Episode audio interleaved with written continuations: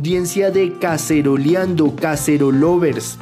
Como parte del primer episodio de nuestra segunda temporada, episodio en el que hablamos sobre las propuestas de pacto histórico y desobediencia civil realizadas por Petro y que ustedes pueden encontrar en Evox, en Anchor, en Spotify, en podcast de Google, en todo lado, mejor dicho pues eh, hemos invitado a hablar con el equipo de Caceroleando Podcast a la socióloga, columnista del diario El Tiempo y además a nuestro juicio una de las analistas políticas más sugestivas eh, en la actualidad en Colombia, Sara Tufano. Sara, muchas gracias por aceptar nuestra invitación y bienvenida a Caceroleando. Hola Pedro, muchas gracias a ustedes por la invitación, un gusto estar aquí con ustedes. Perfecto, pues el tema que nos sirve de excusa para reunirnos hoy y charlar un rato sobre, sobre actualidad política en Colombia y sobre movilización social, que es digamos el tema de Caceroleando, eh, pues vamos a hablar sobre desobediencia civil, la propuesta que ha hecho Gustavo Petro y digamos algunos de los temas que convergen también en este aspecto. Entonces, Sara, pues para empezar, hay una línea común entre una parte de tus análisis políticos eh, que vemos principalmente en las columnas del tiempo, aunque no únicamente, la propuesta de desobediencia civil de Petro eh, y también el marco analítico que hemos diseñado en Caceroleando, y es que los acuerdos de paz, el 21N, la crisis de legitimidad del gobierno de Duque y el debilitamiento de la imagen de Uribe no se deben únicamente o no deben entenderse únicamente como hechos aislados, sino como síntomas de una crisis de hegemonía. Eh, tú escribías hace poco algo así como el uribismo está en el gobierno, pero ya no tiene la hegemonía. Se insiste mucho en que ante esta crisis los partidos, los líderes alternativos, pues deben unirse, pelear las elecciones eh, presidenciales, las legislativas, ¿cierto? Digamos esa pelea en lo electoral eh, pero hemos notado que poco se habla sobre pelear también el relato y pelear la hegemonía con la vida cotidiana, con la acción cotidiana. Entonces, una primera pregunta que quisiéramos plantearte es si consideras que, digamos, esta propuesta que hace Petro sobre la desobediencia civil puede apuntar a eso, apuntar a construir o a consolidar eso que le ha llamado como un poder constituyente y que podríamos traducir como una activación de la ciudadanía en Colombia. Sí, eh, yo creo que el, digamos, el punto común es em, la crisis de legitimidad de este gobierno, ¿no? Que, bueno, Gustavo Petro la enfoca sobre todo alrededor del, de la legitimidad en el sentido en que pues hubo un fraude electoral y pues por lo tanto pues este gobierno no es legítimo, ¿no? Pero pues digamos que en términos históricos eh, va mucho más allá porque pues tiene que ver con la crisis del uribismo como un relato cohesionador, eh, pues que digamos que era, era el relato que, que unificaba el establecimiento, lo fue durante ocho años, durante una parte del gobierno de Santos hasta que él decide negociar y el acuerdo de paz transforma eso. Em, y pues desafortunadamente el uribismo vuelve al poder, pero pues obviamente vuelve al poder en unas condiciones muy diferentes y eso es lo que hace que, que, estemos en esta crisis de legitimidad. Entonces no, tiene que, no es solamente el fraude electoral, sino va mucho más allá. Eh, bueno, ahorita con uh, la detención de Uribe, pues ese relato se quiebra aún más, porque... Uh -huh es, es, un, es un hito histórico en la, en, en la historia del país y vemos ahí un quiebre que pues acompaña el proceso de paz eh, y las elecciones de 2018 y ahora esto. Y pues obviamente todos están pensando en el futuro. Eh, Petro ha propuesto esta idea de desobediencia civil, que yo creo que es una históricamente, bueno, tiene que ver con todos los mecanismos de revolución pacífica que han habido en todo el mundo. O sea, una manera pacífica de llevar a cabo cambios estructurales, em, que obviamente, y bueno, eh, Petro hace énfasis en eso, pues tiene que empezar por que la ciudadanía reconozca que este gobierno es ilegítimo y es insostenible. ¿sí? Eso, es, eso es como el, el factor que no que estaba activado por el que activó el paro nacional de alguna forma y pues que la pandemia desactivó. Entonces, por eso ha sido para él difícil comunicar eh, esa idea y sobre todo teniendo en cuenta la tergiversación de los medios de comunicación, que él ya estaba eh, llamando pues prácticamente a... A la violencia. Sí, a una violencia, a una revolución violenta, bueno, toda la tergiversación que nosotros conocemos, pero no. Desobediencia civil fue lo que hizo Rosa Parks en 1955 cuando no le cedió el asiento a un blanco y eso pues activó toda una revolución. O bueno, él pone el ejemplo de Gandhi, pero hay muchísimos, muchísimos casos de desobediencia civil. Em, él, él, la, él, le bota la pelota al, a la gente, a los ciudadanos, pues para ver si de alguna forma se, pues se motivan a hacer algo, ¿no? Porque casi siempre empieza como con una acción simbólica y esa acción simbólica se va, se va multiplicando y, y puede, llevar, puede terminar llevando a cabo pues, cambios estructurales. Entonces eso es, esa es la secuencia lógica del fin de conflicto porque veníamos de, de todo lo contrario a, a la desobediencia, veníamos de un conflicto que tiene que ver mucho con estructuras jerárquicas, ¿no? No solamente parte de los actores armados, sino también de este uribismo, pues que es la idea de este líder que, que cohesiona a la gente y que dice que si tú no eres mi amigo, eres mi enemigo y quién es el enemigo y a todos está, está diciendo pues que son auxiliadores de la guerrilla. Entonces, realmente es un cambio de mentalidad que el, eh, el paro nacional estaba propiciando. Vale, y además también podríamos verlo, digamos tú, eh, eh, tanto en la comunicación que ha tratado de hacer Gustavo Petro presentando algunos referentes históricos, como en los que mencionabas ahorita, em, el caso de Rosa Parks, por supuesto, eh, ícono y referente de, de, la desobediencia civil y, y, de cómo una pequeña acción así simbólica puede, digamos, causar un efecto dominó, un efecto de bola de nieve mucho más impactante. Em, también esta propuesta de desobediencia civil, digamos, podría considerarse en el caso colombiano como, como una propuesta para activar las experiencias de desobediencia que tenemos en, eh, en Colombia, ¿no? Que son, pues digamos que son bastantes en términos de que las organizaciones sociales prácticamente han basado su, su resistencia y su, y su, y su sobrevivencia también eh, en dinámicas de acción colectiva y de, desobediencia civil, como en San José de Apartado, como digamos el mismo CRIC que Petro empieza a nombrar como, como un actor importante para la convocatoria. Sí, aunque, aunque Petro no, es, no, no ha sido muy explícito en eso porque él, él tiene, ahí hay una contradicción en la que él está metido desde las elecciones. Y es que eh, bueno, ustedes saben pues que él tiene esta idea de negri de multitud, ¿no? Eh, bueno, eso todo tiene que ver con uh, de la historia pues de donde él proviene, que es el M19, que pues que no, es una guerrilla específicamente de izquierda, pero también tiene que ver con todos esos debates en los años 60 sobre cuál es el verdadero sujeto revolucionario, el sujeto que va a llevar a cabo las, las transformaciones.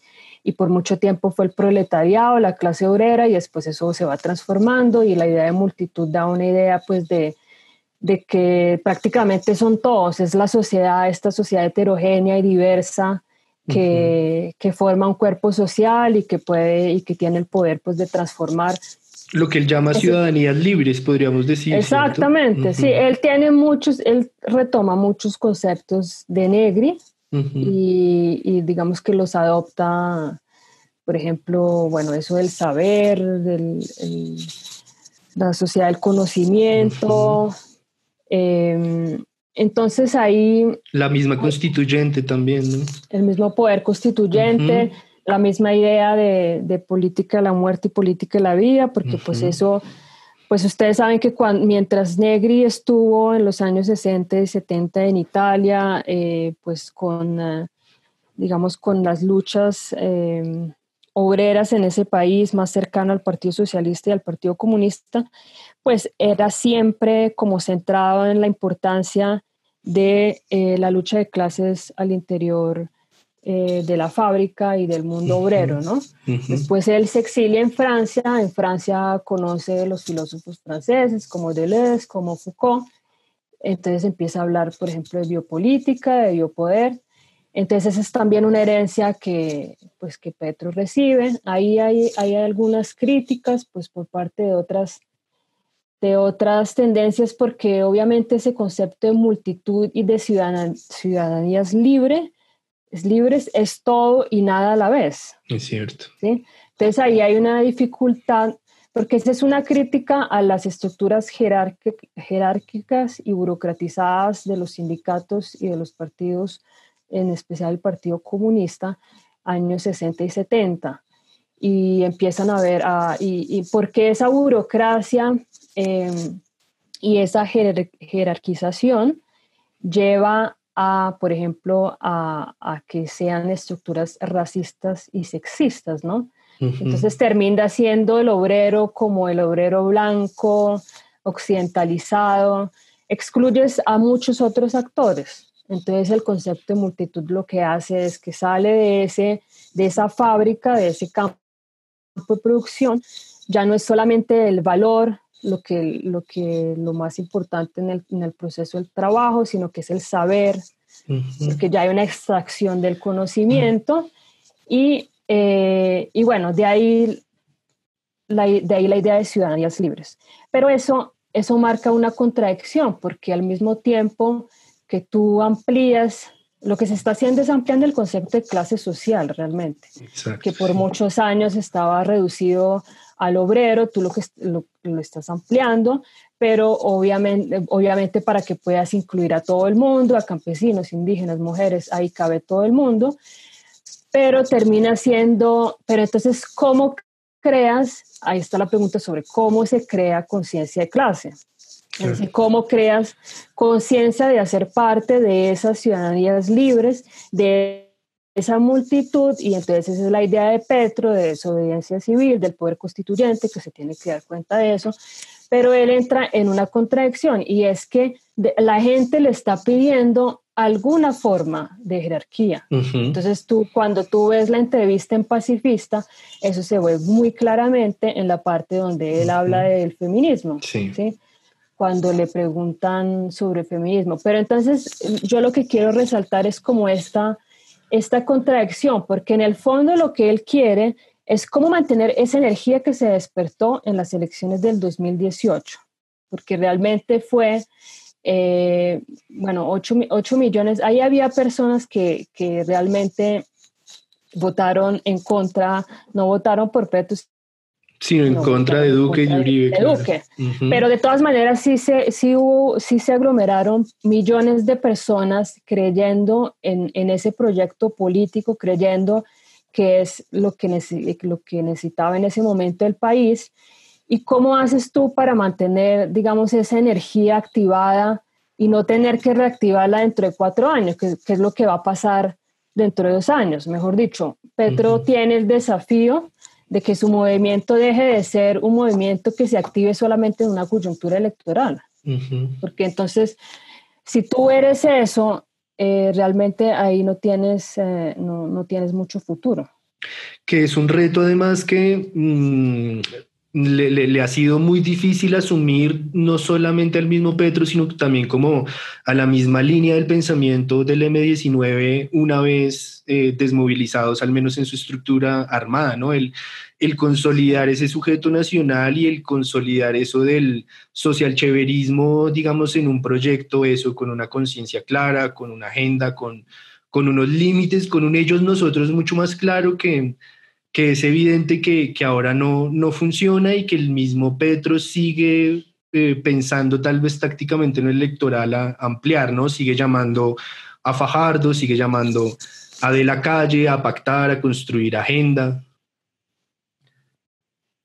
Eh, em, sí, porque, bueno, es, eh, lo de la coalición lo de la, él habla del pacto histórico en estos momentos, ¿no? Porque, porque, bueno, hay una crisis de legitimidad. A ver, ¿qué es lo que causa la crisis de legitimidad? Entonces, esa es como la discusión pues, que yo quisiera plantear, digamos, que creo que hay que plantear. Y es que una, un sector del establecimiento abandona Uribe. ¿Sí?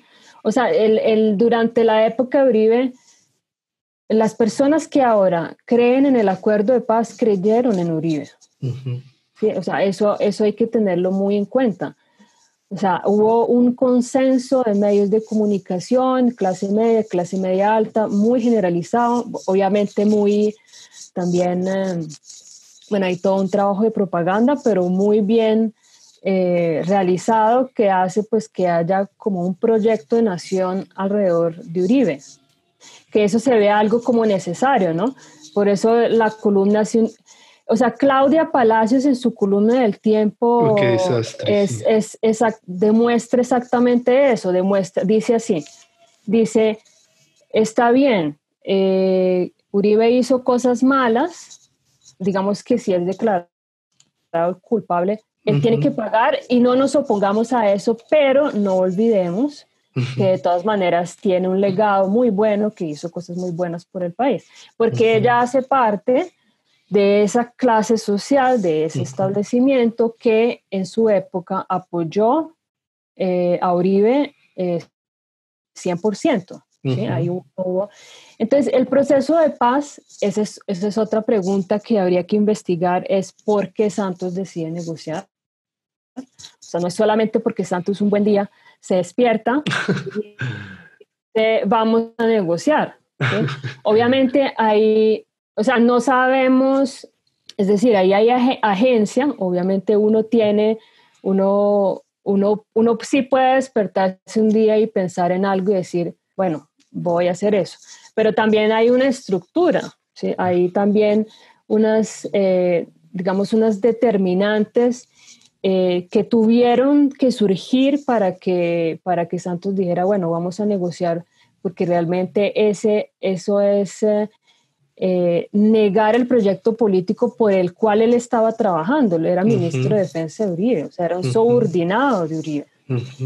Entonces, y esa, ese sector del establecimiento se desmarca de Uribe, decide apoyar el proceso de paz, pero decide hacerlo de una manera muy superficial.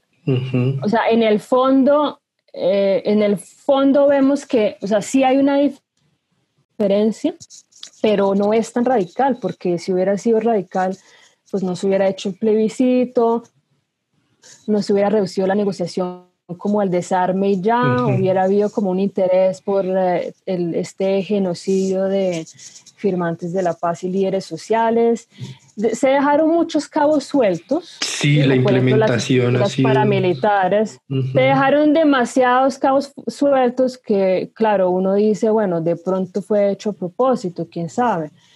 Yo lo que creo es que el establecimiento, y ahí es donde voy a la idea de, coincido con la idea pues, de pacto histórico de, Petro, o entiendo lo que él está diciendo, es que el establecimiento llegó a su límite, o sea, los acuerdos de paz para el establecimiento son su límite, son su único horizonte, el único horizonte histórico que se ha planteado. La constitución del 91 fue producto de un acuerdo de paz, de una negociación justamente con el M-19 y con otras guerrillas. Entonces, el, lo, la agenda, las agendas en los procesos de paz han marcado los límites históricos del establecimiento. Entonces, aquí lo que se, se necesita es una fuerza que vaya más allá y que permita hacer esa transición. Entonces, pero esa, digamos que esa transición, Petro sabe pues que no la puede hacer solamente la Colombia humana, sino que tiene que vincular a otras personas. Y lo interesante es que Humberto de la Calle también entienda que no, que, que no la puede hacer solamente el, sector del establecimiento, que además Partido Liberal completamente... Eh, Desmembrado, sin norte. Sí, venido a menos, o sea, ya partidos tradicionales es como el, el pasado y, y, sabe pues que hay que dialogar también mejor dicho, acá va, a empezar a haber una, un pulso alrededor de la construcción de la agenda que necesita el país en estos momentos. Obviamente la Colombia Humana y Petro pues la tiene muy clara. Yo diría que deberían surgir incluso agendas que vayan más allá de lo que ha propuesto Petro, porque Petro, tú lees la entrevista y bueno, lees otras entrevistas, él lo que está eh, proponiendo realmente es un, es, es, eh, em, es capitalismo, o sea, es un desarrollo de las fuerzas productivas. De hecho, dice que parte de su libro este que está preparando tiene que ver con eso, ¿no? Que sobre lo que ha insistido hace como un año con mucha fuerza, sobre todo con, digamos, con el eco de Gustavo Bolívar en el, en, en el Congreso, y es esa idea del capitalismo humano, del desarrollo posible mediante el conocimiento.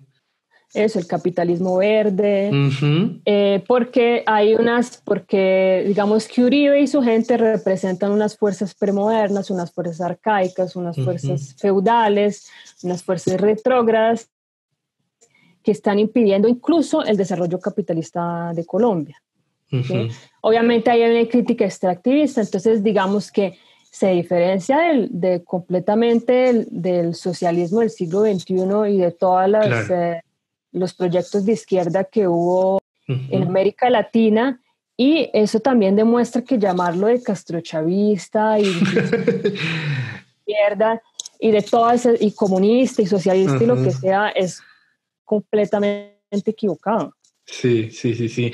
Es que de verdad uno, hombre, no, no en el ánimo comparativo con el que se hace siempre de, de lo de afuera está mejor y siempre hay que mirarlo de afuera, sino con un ánimo comparativo analítico, uno mira el programa, por ejemplo, de la Colombia Humana para las elecciones de hace dos años y lo compara con el de algún partido político europeo y lo que va, o de Estados Unidos, y lo que va a encontrar es similitudes con sectores socialdemócratas, con sectores verdes, pero muy lejos del comunismo, muy lejos del, del eurocomunismo, incluso que, y, por supuesto del chavismo, como se entiende en medios de comunicación, y, y de la idea de la Cuba revolucionaria con, con, su partido único, sí.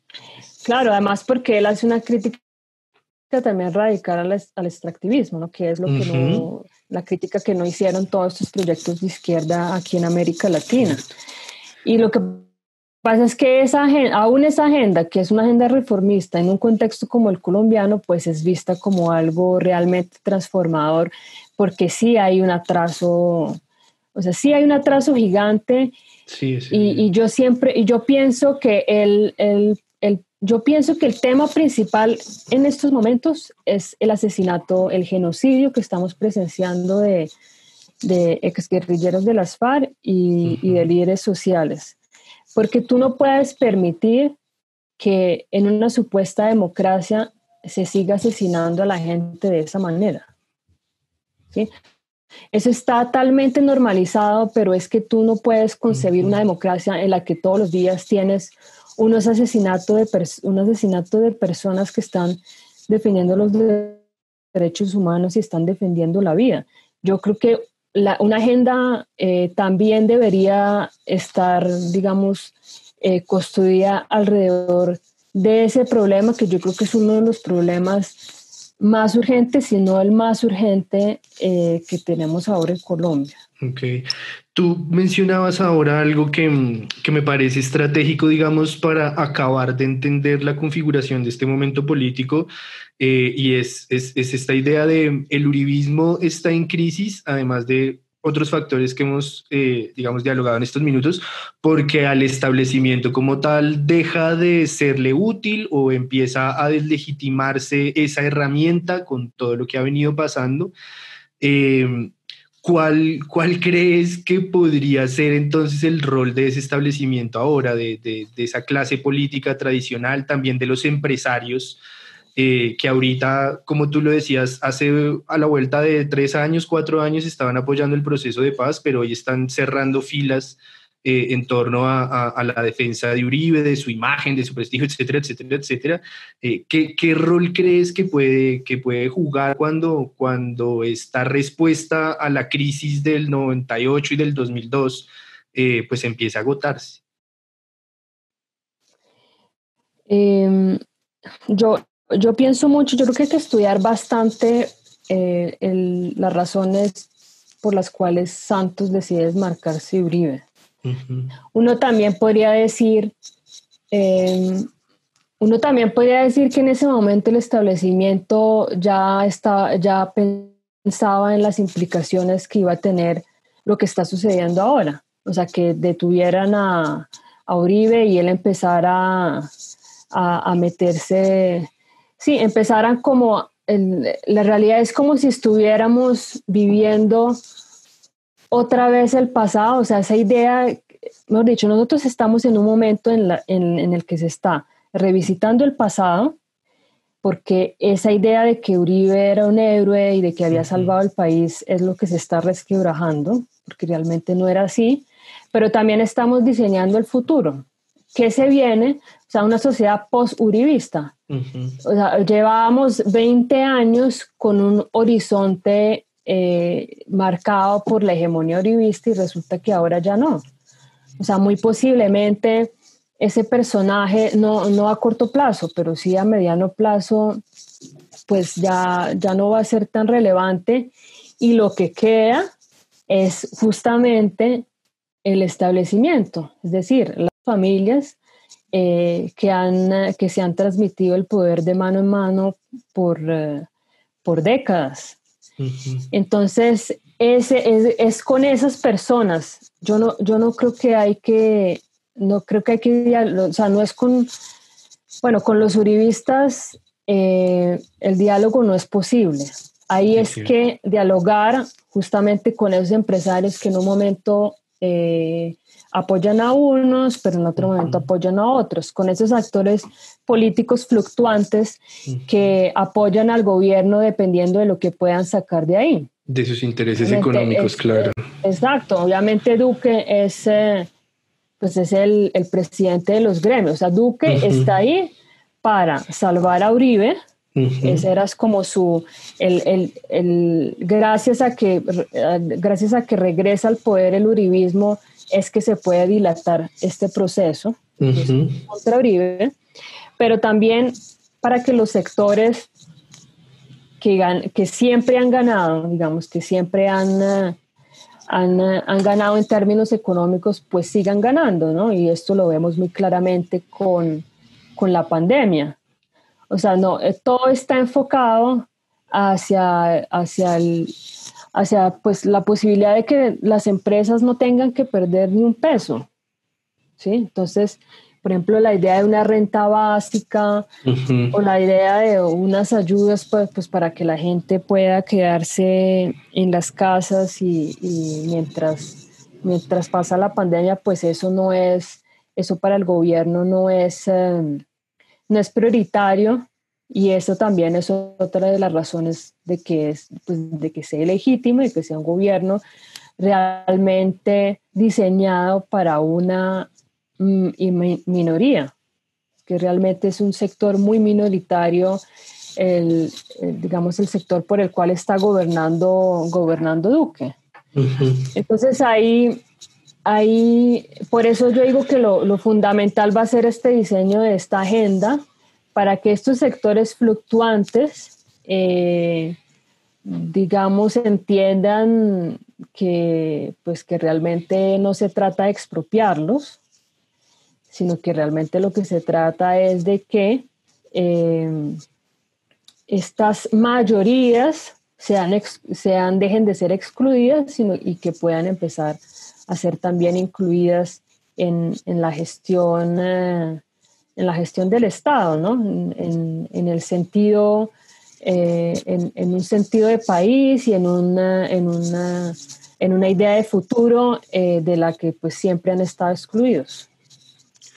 En ese, en ese orden de ideas, Sara, digamos que mm, tratando, tratando de, de, de de llevar esta lectura un poco a dialogar em, con nuestra excusa, que es el tema de la desobediencia civil, estaba pensando en, en qué tan efectivo y estratégico puede ser en este momento este llamado, por ejemplo, a, a no pagar servicios, a, a, no responder las deudas al banco, que son propuestas desde luego políticamente legítimas, contextualizadas de acuerdo a las necesidades de una buena parte de, lo que se denomina clase media, que no es tanto, pero que resume, digamos, toda esta clase trabajadora, eh, para enfrentarse justamente entre, entre la propuesta que representa Gustavo Petro en este caso eh, y convencer a sus sectores económicos de que no somos iguales, pero no somos el diablo expropiador.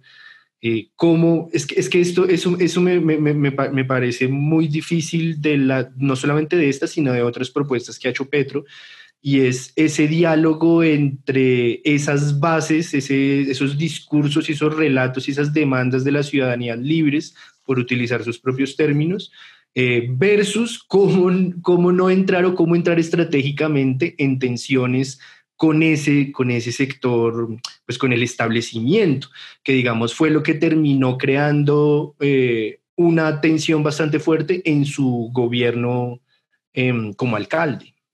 Sí.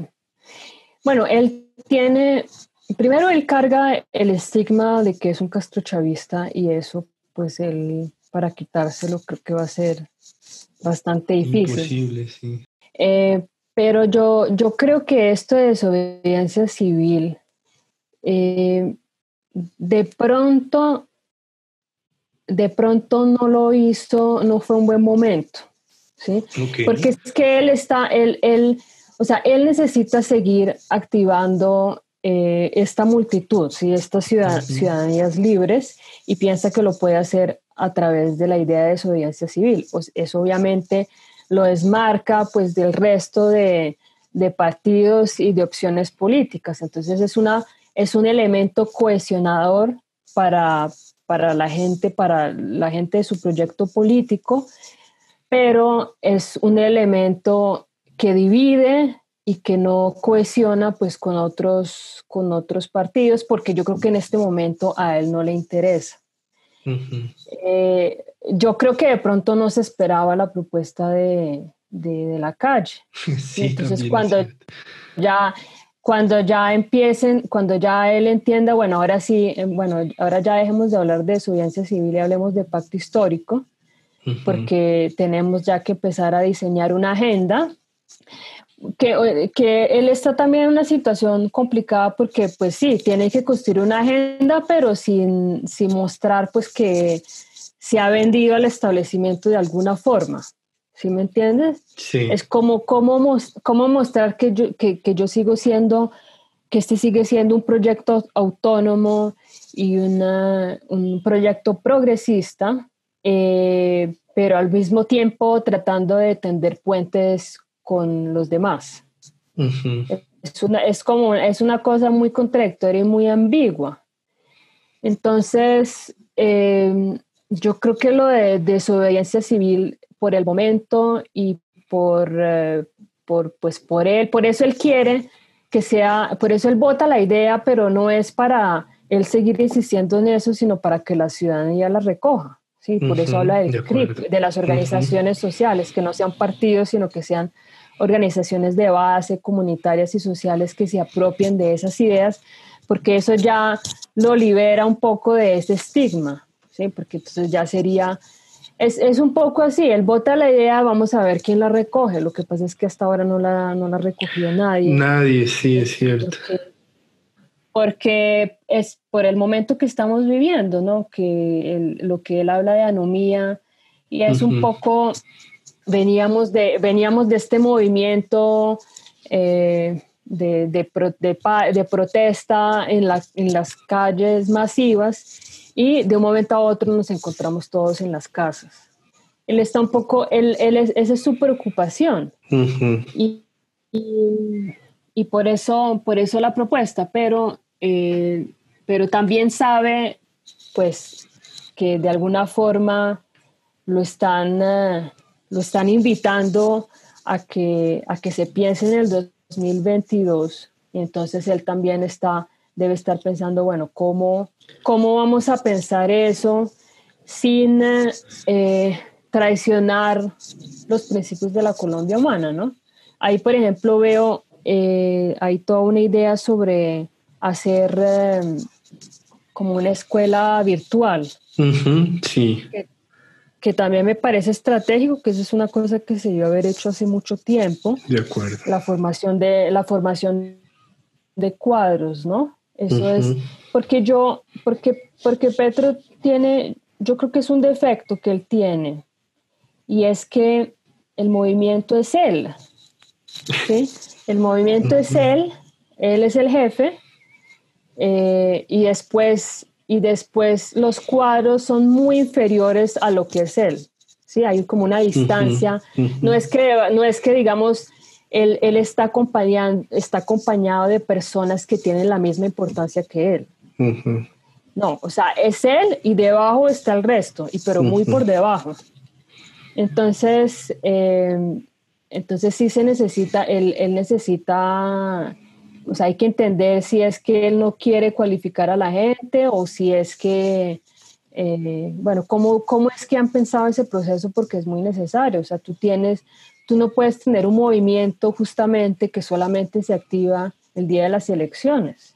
Exacto. Porque él es muy bueno para hacer campaña y es muy bueno para mover gente, pero el resto, el resto, el, el resto del tiempo tú no puedes ser una persona que vota una idea para ver si alguien en la sociedad la recoge y te apoya, ¿sí? Claro, de hecho esta misma...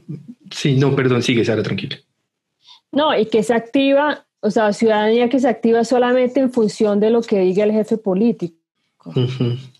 Sí, no, y estaba, estaba pensando en el aspecto de, de, formación relacionado con la desobediencia civil y es la falta de, de eco, de resonancia de activar las redes así fuera en términos virtuales sobre, sobre esta propuesta que se lanza y como tú dices, eh, queda ahí sola, sin defensa, sin argumentación y obviamente sin espacios en los medios masivos de comunicación. Y creo que eso también puede evidenciar eh, esto que tú señalas y es que pues estas redes vienen siendo más bien maquinaria electoral, digamos, obviamente con con, unas particularidades que la diferencian un montón de la maquinaria electoral habitual en Colombia, eh, pero que en el resto del juego político, de la construcción del sentido común en el día a día, de participar estratégicamente en debates, eh, no ocurre. Incluso a veces parece que Petro va por un lado eh, y eso que se ha denominado petristas va por otro, ¿no? Que son discursos que, mm. que fluctúan tan libremente que incluso a veces lo hacen de manera separada. No, y lo otro es eso, él también en la entrevista dice, yo no estoy interesado, interesado en algo que se llame petrismo. pues muy bien, o sea, es que eso, eso es lo que no, es que la gente como que no entiende, es que tú eres petrista y uno dice, no, uno no es petrista. Uno cree que en este momento Petro y la Colombia Humana representan lo más avanzado que se pueda proponer en términos de una agenda política, económica y social, ¿sí? Pero si llega otra persona, que ese es un poco, o sea, yo, yo, yo la apuesto, yo, yo creo que la apuesta sería, debería ser también esta, y es que, bueno, está bien que hay todo un estigma alrededor de Petro que, y, que mucho de, esa construcción de ese estigma es realmente mentirosa, ¿sí? ahí hay mentiras, pero es verdad que, eh, que hay que dejar también que haya otras personas que, que, de pronto no tienen, pues obviamente, el bagaje político pues porque Petro también en términos simbólicos, pues el, hecho de su trayectoria política, el hecho de que sea ex guerrillero y el hecho pues de, de, tener toda esta figura en contra del establecimiento, bueno, que esa es otra idea también que tengo, pero, o sea, puede llegar otra figura que plantee lo mismo que está plantando la Colombia humana, porque realmente eso no es propiedad de la Colombia humana, sino es propiedad del mundo. lo que él está planteando también se ha planteado en otros países que incluso mejore esa propuesta y uno va y vota por esa persona. ¿sí? Entonces es en ese sentido que uno no es petrista y es en ese sentido que, que el progresismo no, no, puede girar alrededor de una persona. Entonces, entonces ahí también el establecimiento se desarma, porque si aparece una persona que no, que no tiene el estigma. Digamos, ese estigma que está asociado a Petro, pero que propone una, una agenda igual o que va, va mucho más allá, entonces ahí que se inventa. Entonces, porque el problema nunca ha sido Petro, el problema es lo que él está planteando, ¿sí? Que hayan, que hayan hecho que el debate gire en torno a él como figura porque el ego, porque mira mal, porque es calvo, porque esto, porque no hay que confiar en él. Bueno, todo lo que tú quieras es muy diferente a, a, lo que él, o sea, porque no hablamos de lo que él está planteando, que es realmente el problema está ahí. Entonces, porque eh, Petro, además del estigma, y es, y es, digamos, el hecho por el que yo, yo lo valoro a él, es que en Colombia hay una línea que no se puede cruzar, que es que yo creo que es, hay línea que no se puede cruzar, y no es la crítica al uribismo, porque ahora prácticamente criticar a Uribe está, está de moda. hace 20 años, hace, hace 20 años la gente lo criticaba y la desaparecía. Claro, era, era de riesgo, sí. Ahora ya, pues decirle Uribe lo que sea, pues prácticamente, pues mira, nomás Matarife y esa, ese, ese documento, ese, no, esa serie no se podía haber hecho hace 20 años. No, ni el riesgo. era, era un momento, era un momento muy diferente. Entonces, entonces eso, eh, pues eso hace, ese no, es, ese no es realmente el problema, la crítica a Uribe, la crítica al Uribe.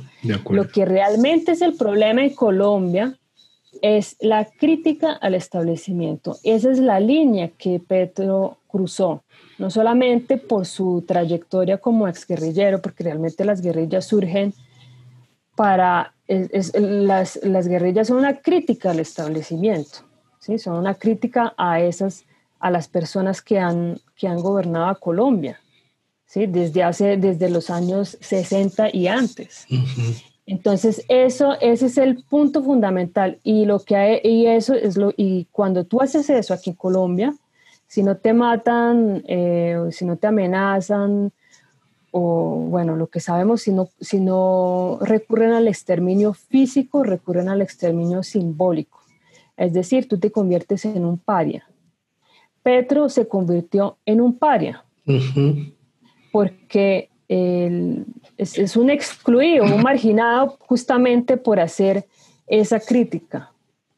Entonces ahí el, el, punto fundamental, el punto fundamental es entender que el, el que realmente ha bloqueado la modernización política de Colombia no ha sido Uribe, porque que Uribe es producto del establecimiento, ha sido el establecimiento.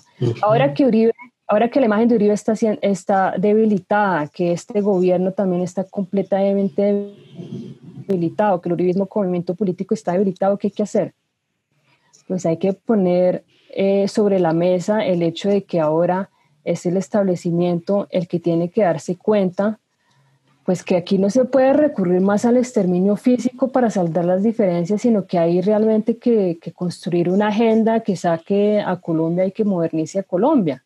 Esa es, la, esa es la secuencia lógica o la continuidad lógica de un acuerdo de paz, porque si no aquí seguimos dando vueltas en espiral sobre, sobre lo mismo, guerra, acuerdos de paz, guerra, acuerdo de paz, y pues no, no saldríamos de esa dinámica. Primero como tragedia, luego como farsa, ahí sí, eternamente. Sí, no, pues 100 años de soledad. Sí. Él, pues la tenía muy clara, o sea, sí, es, es realmente, eh, termina siendo una forma de, de, pues, de mantener sus intereses y de alguna forma de mantenerse como clase, porque en la, en, en, el momento en que el establecimiento proponga una agenda mucho más progresista, pues, pues, sabe que, pues sabe que no va a salir, no sale de ellos, o sea, no van a ser ellos los protagonistas, sino van a ser todas esas fuerzas que han eh, insistido en que Colombia tiene que modernizarse, ¿sí? O sea, ellos necesitan de alguna forma mantener, eh, eh, ponerle límites a esa agenda con la idea, entonces ahí está ahí, viene Fajardo, ahí viene todo ese, ese, ese llamado centro que instala la idea de que Colombia no estaba preparada para eso. Y pues, resulta que eso es mentira, eso es absolutamente falso. Eh, a, mí siempre me ha resultado bastante sugestiva esta idea que, mm, que María Teresa Uribe de Hincapié, la, la, historiadora, tomaba de Gramsci sobre la idea del equilibrio catastrófico, ¿no? Y es como eso que nosotros en esta entrevista hemos llamado establecimiento, pues mm, prácticamente mm. no, no es tan estable, ¿sí? Eh, sino que obedece a un equilibrio más bien bastante complicado, complejo, eh, entre, entre algunas élites. Bueno, cuando María Teresa hace su, su, trabajo en esta, en esta vía, lo resume más en términos de la élite bogotana y la élite regional. Eso, claro, ahorita adquiere muchas más complejidades. Eh, pero al final me parece muy interesante, aunque a veces poco esperanzador, porque lo que ella dice es, eh, va a ser muy difícil acabar de negociar o, de, hacer algunos acuerdos necesarios con el establecimiento, porque porque es muy difícil concretarlo y porque los actores que componen ese establecimiento tienen eh, a la hora del té, pues, eh, intereses que no, son, que no son tan claros como sus formas de legitimidad en las regiones. Las élites de las regiones han tenido que emplear mucho más el monopolio de la violencia para, para legitimarse y para construir sus proyectos políticos versus las élites, digamos, del interior o, o de ciertas ciudades que lo han podido hacer también de otras maneras, aunque desde luego también han sido violentas. Em, me, me, cuesta un poquito pensar en eso, es, es, es, justamente por, por eso. Pero yo sí creo que es un poco estable, porque realmente aquí en Colombia, y uno lo ve porque uno vive en otros países, pero es una cosa, aquí no es tanto el capital cultural, sino es el capital social, es decir, los contactos que tú puedas tener, quién puede acceder, son realmente las mismas familias y con los amigos, ¿sí? Y, digamos que tú tener acceso a ese, a ese, a esas relaciones, a ese establecimiento, pues no, es, es, casi que, o sea, tienes que tener una tradición familiar detrás. Y en últimas, con lo que estamos viendo con Uribe, pues sí, tenía las élites regionales, han acumulado poder, etcétera, pero en el fondo, el, el, que, el que se ganó el Nobel de Paz fue Santos. sí, sí. Entonces, eh, y el que lo puso en jaque fue Santos. O sea, es como quien dice aquí, aquí mandamos nosotros. Aquí, aquí mandamos nosotros y los demás pues que miren a ver qué hacen porque pues también mm, tampoco están interesados en, en, porque sigue, sigue operando esta lógica de, exclusión. O sea, es, es em, no son todos, o sea, es, es realmente quién, quién decide, quién maneja el Estado, eh, y por ejemplo, uno lo ve con Claudia López, ¿no? Llegó a la alcaldía, ella dice pues que ella, mejor dicho, hija de una profesora lesbiana, mejor dicho, desde, empezó desde cero. No, realmente es que ella en algún momento eh, trabajó con Peñalosa, con el establecimiento, y le hice bienvenida, ¿sí? O sea, bienvenida, pero solamente o sea, haciendo lo que nosotros, lo que nosotros queramos. haciendo la tarea. Sin ir más allá, porque entonces, entonces es ahí, entonces ahí, por eso es que ella pues se siente más cómoda con Fajardo. Y, y, sí, empieza también como a, es una oposición que se empieza a burocratizar, que está preocupada por hacer parte del, del poder, eh, pues a través de puestos, ¿sí? Está, pensando, está pensando en el, en el puesto, no está pensando como en una agenda política. O sea, no nos engañemos, ahí hay unas diferencias, unas diferencias muy grandes. y haciendo el, haciendo el juego al establecimiento, realmente eh, Colombia no va a salir del atraso. Lo único que va a hacer es que ese, ese poder eh, cambie de manos, pero siempre entre los términos que el establecimiento diseña. Para parte, parte, digamos, de toda esta reconfiguración del espacio político en Colombia que hemos venido trasegando en los últimos años con varios de los hitos y de las, eh, digamos, cuestiones que hemos abordado en esta entrevista, Eh, digamos que ha sido fundamental la activación de dispositivos en la movilización social, pero también en los medios de comunicación, pero también incursionando en la agenda pública, las discusiones eh, de las organizaciones o de las militantes o de las simpatizantes feministas. Em, y creo que tiene una relación importante para hablar, digamos, el, el, día de hoy, eh, y es este, este adentro-afuera que han tenido justamente algunas militancias em, feministas como la tuya con respecto al discurso y a la acción de la Colombia humana. Eh, y me parece importante preguntarte cómo desde, desde esta posición eh, crítica que has tenido, crítica en términos eh, no solamente de separarte, sino propositivos, de entender el campo en el que estamos. Em, digamos, pues, ¿cómo ves esa, esa relación o cómo ves esa tensión que, que preocupa muchas veces entre, entre lo que representa Petro, su proyecto político, incluso más allá del mismo, si, si, si se puede decir, em, y las reivindicaciones del, del, feminismo, de los feminismos, perdón, porque sería eh, limitar demasiado la conversación.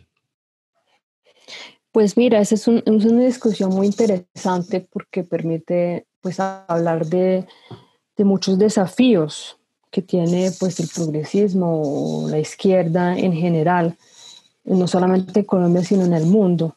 Em, digamos que yo me aproximé a la Colombia humana porque era, no porque pues yo, yo nunca fui militante de la Colombia humana, sino yo me aproximé porque creía que en ese momento, en 2018, pues había que hacer campaña por la Colombia Humana y porque ese era el proyecto eh, de, proyecto de transición, o sea, una, una secuencia, consecuencia lógica del acuerdo de paz, es que haya un proyecto que profundice lo que el acuerdo de paz puso sobre la mesa. Entonces, era, en ese momento, era esa, era esa propuesta que obviamente eh, se fue mm, se fue haciendo mucho más evidente cuando la campaña de Fajardo, del llamado centro, en vez de proponer, empezó a demonizar a los extremos, ¿no? Entonces pone, pone a Petro en un extremo cuando ya hemos dicho que de extremo no tiene nada, ¿sí? Ya es, eh, claramente de extremista no tiene nada, ni es radical, eh, pues radical porque va a la raíz de las cosas, pero pues no, no, no, no representa ningún peligro y mucho menos se puede equiparar con Uribe. ¿sí? ya, ya hemos visto, el que tenga unas nociones mínimas de historia de Colombia, pues sabe que Petro y Uribe no son la misma cosa. Entonces es una manera muy facilista de hacer campaña y eso evidencia que realmente tú no tienes nada, que tu propuesta política realmente no es vacía, ¿sí? porque solamente te desmarcas eh, dentro de ese relato de los extremos y del que yo soy el centro y que no seamos radicales. Entonces yo, yo, yo me, aproximo, incluso me ven como alguien, me asocia mucho con, pues, con el petrismo, con la figura, pero pues yo nunca, pues realmente yo nunca me, yo nunca me acerqué a Petro, o sea, personalmente, digamos, solo estuvo en una ocasión eh, eh, que lo vi de cerca, pero el resto pues yo no lo conocía. Cuando, cuando se da el caso de Morris, de Holman Morris y de, la, de, la, de, las elecciones a la alcaldía, eh, y pues yo veo que se da toda esta discusión pues que con, la, con la ex esposa y pues que su candidatura empieza un poco a tambalear Empezando porque eh, lo que veníamos diciendo, este, es inconcebible que una figura como Petro no haya, eh, no haya trabajado en formación de cuadros y no haya cualificado personas que por lo menos le den la talla. Sí, por lo menos le den la talla en términos políticos e intelectuales. Él no ha hecho eso. Eso tiene unas razones, pues yo tengo unas hipótesis, de pronto pueden haber otras. Eh, pero yo sentía que Morris no, no, no era la persona adecuada para ganar la alcaldía de Bogotá, ¿sí? Y empieza toda esta discusión, pues acerca de, se, se hace pública toda esa historia con, con la exmujer y me pareció muy interesante ¿no? Que entonces eh, las que empezamos a cuestionar a la Colombia humana por eso, fuimos consideradas como feministas burgueses, feministas blancas burgueses, etcétera. Y yo me pregunto, ahora me pregunto, no lo pregunté en ese momento, y yo me pregunto, eh, ah, porque está, porque la ex esposa de, de, Morris, que recibía no sé cuántos millones, entonces era una acomodada, burguesa, etcétera. Y yo, yo me pregunto, bueno, ¿y es que Morris es un proletario? o sea, y es que, en serio, es que Holman Morris eh, no tenía esa plata. Sí, o sea, nadie, como que nadie se cuestionó, y es que ese es un, un partido de proletarios, es de la clase obrera, o, o, dónde, o, cuál es la, o sea, dónde quedó la idea de multitud, de ciudadanías libres, o sea, yo en ese momento dije, bueno, pero entonces, ¿quiénes son? O sea, ¿qué es la Colombia humana? O sea, ¿qué es lo que están? Bueno, ese fue el primer punto. Bueno, ¿quiénes, o sea, ¿a quiénes está representando? ¿Sí? Y lo segundo es, em, lo segundo es en términos organizativos, ahí, aquí no hay una estructura. Es decir, o sea, si tú quieres resolver un problema interno, tienes que escribir una carta y esperar a que Petro te responda. O sea, ¿cómo es posible que en un movimiento no se haya organizado, no haya una estructura democrática, una estructura de toma de decisiones democrática en la que se puedan hablar de esas cosas en términos, pues, dentro de la organización? Sí, o sea, ¿cómo yo, cómo hago para llevar mis inquietudes hasta la dirección? O sea, que es Petro. Entonces, ahí, ahí yo dije, bueno, aquí hay un problema estructural en términos organizativos que sigue siendo un problema. Sí, que dos años después vemos que sigue siendo un problema. Sí. Y, y, bueno, y la manera en cómo las mujeres eh, fuimos, eh, fuimos criticadas por esa decisión, eh, pues, y obviamente, bueno, hay también hay también otro asunto que creo que merece ser, ser discutido y es que em, Ángela María Robledo, yo, yo, la única vez que yo me posicioné, o sea, yo, yo manifesté mi rechazo hacia la candidatura de Morris públicamente y públicamente también felicité a Ángela María Robledo cuando Claudia López ganó esa, fue, digamos, mi única manifestación pública. Eh, y no lo hice, obviamente no queda explícito, no lo hice porque yo estuviera contenta, porque realmente yo en, durante esas elecciones yo no estaba en Colombia, entonces yo no voté. Pero para mí, realmente yo, ni Claudia López ni Morris, era un poco, yo no, no, no, no, sabía cómo, no, no, supe o no hubiera sabido cómo posicionarme en esas elecciones. Pero lo que, nos pasó a muchos, creo yo, que compartimos, digamos, una, una visión de país y una intención de país y de ciudad, en este caso para Bogotá, creo que nos encontramos en la misma encrucijada en ese momento. Sí, porque pues porque Morris no es un era, es una persona, o sea, él no iba a ganar las elecciones, ¿sí? O sea, es, no era la persona adecuada por muchas razones y pues el proyecto de Claudia López yo no, a mí no me interesa en lo más mínimo. Eh, pero lo que hizo Ángela María Robleo y después de ese desplante de Petro, que hay todas unas mujeres que se organizan y que le piden una reunión para hablar sobre estos temas y a la final él sale con nada, lo que yo creo, lo que yo valoré fue que Ángela María Robledo es autónoma, o sea, me parece excelente que pueda desmarcarse de Petro y no ser una subordinada. Es que eso también, eso también es importante. O sea, tú no, tú no invitas a Ángela María Robledo a la Colombia Humana para que sea tu subordinada. Si tú, si tú quieres a una mujer que esté en tu, en, está en tu eh, movimiento, tienes que aceptar que ella puede estar en desacuerdo con tus ideas y con tus decisiones. Entonces, eh, me pareció bien que ella se desmarcara. Eh, obviamente yo no estaba de acuerdo con, pues, la, crítica ahí sería mostrar, pues, que en el fondo Claudia López es feminista porque feminista no tiene nada. O sea, yo entiendo que algunas feministas se hayan aterrizado en el, proyecto de, de, Claudia López, pues con la idea de que algo es mejor que nada, ¿no? Entonces estén impulsando una agenda de género, pues para que ella, porque, pues sí, de feminista realmente eso, eh, o sea, ella, ella no sabe qué es eso, realmente, o sea, eso es como fuera de su, de su radar. Entonces yo entiendo que ahí hay como una especie de sensibilización de algunas feministas hacia esos temas y que eso es mejor que nada, pero eso también eh, hace que, pues, que Claudia López de alguna forma haya instrumentalizado la agenda feminista. Y dos años después yo creo que podemos, podemos darnos cuenta de eso y pues ella no, no, no representa, no representa el, el feminismo realmente.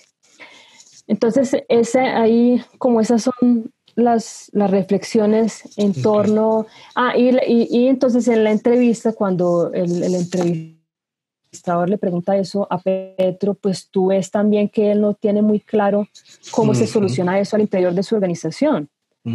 ¿Por qué? Porque eh, porque, porque otra vez eh, está esa idea de multitud, de que todos caben dentro de la Colombia humana, o sea, una diversidad multicolor, como él dice, o sea, heterogénea, ahí están todos. Pero a la hora de abordar algunos problemas, no, algunos eh, problemas no, sino algunos temas, como por ejemplo los temas feministas, no hay una estructura organizativa que pueda, que pueda hacer eso, que pueda recibir ese tipo de críticas. Entonces tú estás ahí inmerso en una gran contradicción y eso no solamente vale por el tema de la mujer, sino también el tema del racismo y bueno, el tema de, mejor dicho, de, la, de, de cómo en el fondo decides preservar esa diversidad, o sea, cómo es que preservas esa diversidad de la que tú estás, te estás jactando de alguna forma, estás diciendo que tu movimiento es completamente diverso pero, en la, pero no hay una estructura organizativa que realmente pueda atender eh, todo lo que pueda surgir alrededor de esa agenda diversa. Así es. Bueno, pues Sara, muchísimas gracias por, por, tu tiempo, de verdad, por acompañarnos en este primer episodio de Caceroleando, en esta nuestra segunda temporada. Eh, ha sido una charla, creo que muy rica para nosotros.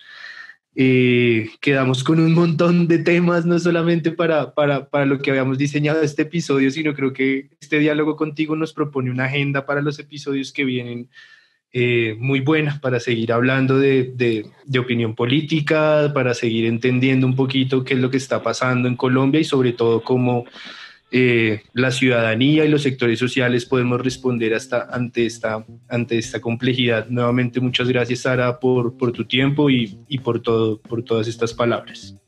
No, muchas gracias a ustedes por el espacio y pues espero haber, digamos, contribuido un poco al entendimiento de, de, pues, de la coyuntura política en la que estamos inmersos. Muchísimo, claro que sí. Eh, un abrazo, Sara, y, que tengas un, un feliz día. Bueno, lo mismo. Muchas gracias.